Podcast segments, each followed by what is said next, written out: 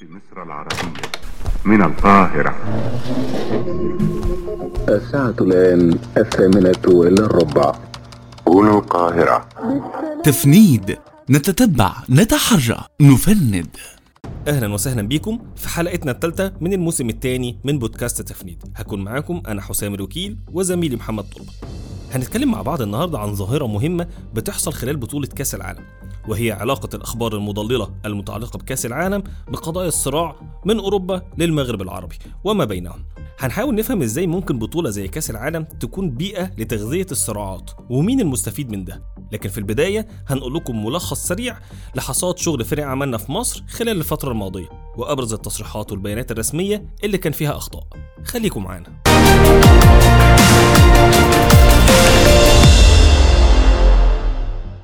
أهلا بكم من تاني. فريق عملنا في مصر أنتج عدد من المواد المهمة خلال الأسبوع الماضي. كان من أبرزهم موضوع عن الفيروس المخلوي التنفسي لأن في إشاعة انتشرت عن إصدار قرار بتعليق الدراسة بكافة المدارس تزامنا مع انتشار الفيروس بين الطلاب بناء على مناشدات من أولياء الأمور والمدرسين بإلغاء امتحان شهر نوفمبر. وده بسبب انتشار الفيروس بين طلبة المدارس. تم نفي تلك الأنباء وأكدت وزارتي الصحة والتعليم أنه لا صحة لتعليق الدراسة بكافة المدارس تزامنا مع انتشار الفيروس المخلوي التنفسي بين الطلاب وأنه لم يتم إصدار أي قرارات بهذا الشأن. وشددوا على انتظام سير العملية التعليمية بمختلف المدارس على مستوى الجمهورية بشكل طبيعي وفقا للخريطة الزمنية المقررة للعام الدراسي الحالي. خاصة وإن الفيروس المخلوي التنفسي غير مستجد على حسب بيانات وزارة الصحة وبيتواجد سنويا لا سيما في فترة الانتقال من فصل الصيف لفصل الشتاء. وأشاروا إلى الالتزام بتطبيق كافة الإجراءات الاحترازية للوقاية والتعامل مع الأمراض المعدية داخل الفصول التعليمية بما فيها الفيروس المخلوي التنفسي وده بالتنسيق مع مديرية الصحة في كل محافظة.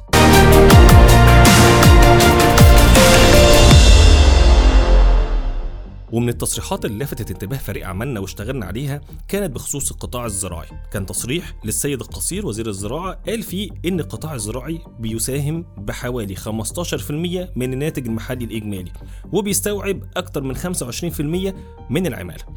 فريق عملنا تتبع التصريح ووجد إنه غير دقيق وفقا لبيانات وزارة المالية وبيانات الجهاز المركزي للتعبئة العامة والإحصاء. هنبدأ الأول ببيانات وزارة المالية اللي قالت إنه في مايو 22 قالت إن قطاع الزراعة بيشمل ثلاث حاجات، بيشمل الزراعة والغابات والصيد، وإن الثلاثه على بعض بيساهموا ب 12.4 من 10% من إجمالي الناتج المحلي سنة 2020 2021 وليس 15% زي ما قال الوزير ودي كانت أعلى نسبة للقطاع أصلا خلال خمس سنوات ماضية. أما بخصوص عدد المشتغلين الوزير كان قايل إن عدد المشتغلين في القطاع أكثر من 25% لكن لما رجعنا للبيانات الرسمية للجهاز المركزي للتعبئة العامة والإحصاء لقينا إن سنة 22 عدد المشتغلين في القطاع ده بيصل 18% و2 من عشرة فقط مش 25% لما رجعنا للسنة اللي قبليها سنة 2021 لقينا كان الرقم 19.2 من عشرة في المية. والسنة السابقة عليها اللي هي سنة 2020 كانت 20%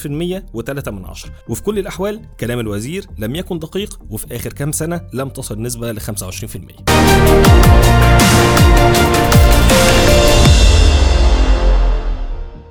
من الموضوعات المهمة اللي اشتغلنا عليها كمان موضوع شغل الرأي العام في مصر خلال الفترة الماضية وهو أزمة نقص الأرز في الأسواق واللي على إثره نفى المركز الإعلامي لمجلس الوزراء وجود عجز في الكميات المعروضة من الأرز الأبيض بالأسواق والمنافذ التموينية وأكد إن كل ده مجرد شائعات. البيان ده تضارب مع بيان وزارة التموين اللي صدر بعده بيومين بالظبط وأوضح البيان وجود أزمة والوزارة قالت في البيان إنها وجهت إنذار إلى المضارب المعتمدة من المديريات للتعاقد مع هيئة السلع التموينية ومنحتها مهلة 48 ساعة من تاريخ الإنذار وأعلنت تشكيل لجان تفتيش بكل مديرية تموين عشان تشديد الرقابة وتطبيق القواعد المنظمة لمنظومة تداول الأرز. وفي اليوم التالي أكد بيان أصدره مجلس الوزراء المصري رصد ممارسات نتج عنها حجب الأرز عن التداول وإخفائه وعدم طرحه للبيع والامتناع عن بيعه وقرر المجلس اعتبار الأرز من المنتجات الاستراتيجية في مصر. بعدها صرح الدكتور أيمن حسام رئيس جهاز حماية المستهلك بأنه تم تقديم من 100 ل 120 شكوى يوميا منذ بداية أزمة الأرز وبيتم توجيه الحملات الرقابية فورا ليها.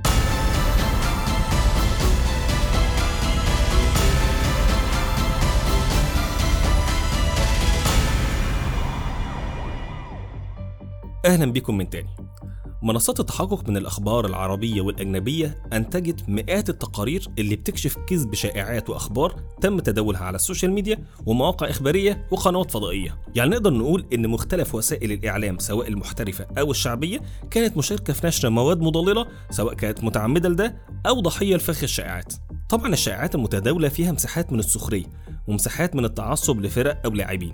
لكن أخطر ما في الشائعات دي هي الشائعات اللي بتغذي الصراعات القائمة. صحيح على سبيل المثال إحنا رصدنا شائعات اتورطت فيها مؤسسات إعلامية كبيرة زي روسيا اليوم ويوكي سبورت. حوالين تهديد الدنمارك بالانسحاب من الاتحاد الدولي لكرة القدم بشكل كامل وده احتجاجا على منعهم من رفع رايات المثلية الجنسية. وبالتحقق اكتشفنا إن الكلام ده مجرد شائعات وإنه غير صحيح وإن الدنمارك هددت فقط بعدم انتخاب الرئيس الحالي للفيفا مرة أخرى. كمان رصدنا شائعات بتتورط فيها صحف كبيرة عن تهديد المنتخب الإنجليزي بالانسحاب من البطولة بسبب منعهم أيضا من رفع علم المثلية الجنسية.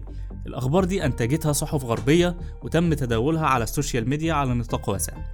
ما نقدرش هنا نقول إن الهدف من الشائعات دي فقط الإثارة أو الحصول على عدد أكبر من الزيارات أو المشاهدات، لكن كان في حالة احتقان حقيقية بيتم صنعها وتغذيتها من خلال الشائعات دي عشان استمرار قضية المثليين لأكبر وقت ممكن وتكون مسيطرة على البطولة اللي الصحف الغربية اتعمدت لشهور إنها تتناولها بشكل سلبي، وده بسبب تنظيمها في بلد عربي، وكان في تعمد لإثارة الصراع وتصعيده حوالين قضية المثلية الجنسية. خليني أضرب أمثلة تانية عن شائعات كان هدفها تغذية أشكال أخرى من الصراع. مثلا تم تداول صورة لاثنين من نجوم قناة طيور الجنة المخصصة للأطفال وهم المعتصم ووليد. كانوا بيحملوا العلم الفلسطيني في المدرجات خلال مباراة لمنتخب المغرب ولكن تم التلاعب بالصورة وإضافة هلال ونجمة ليشير إلى علم جمهورية الصحراء اللي على خلاف كبير مع المملكة المغربية. عشان يظهر وكأن المعتصم ووليد بينصروا قضية الصحراء ضد المملكة على خلاف الحقيقة. هنا كان في هدف سياسي واضح وتغذية لصراع محتدم بالأساس بالمغرب العربي. اللي سردناه في حلقتنا ده كان نماذج بسيطة من ضمن عشرات النماذج لشائعات ليها أهداف سياسية وبتغذي صراعات قائمة بالفعل. ممكن أنت تتورط بالنشر من غير ما يكون ليك أي علاقة بالقضية السياسية أو أي أطرافها. عشان كده بنقول دايما ما تنشرش وما تشاركش أي خبر أو معلومة أنت مش متأكد منها. وهنا نكون وصلنا لنهاية حلقتنا النهاردة. كنت معاكم أنا محمد طلبة وزميلي حسام الوكيل وبودكاست تفنيد.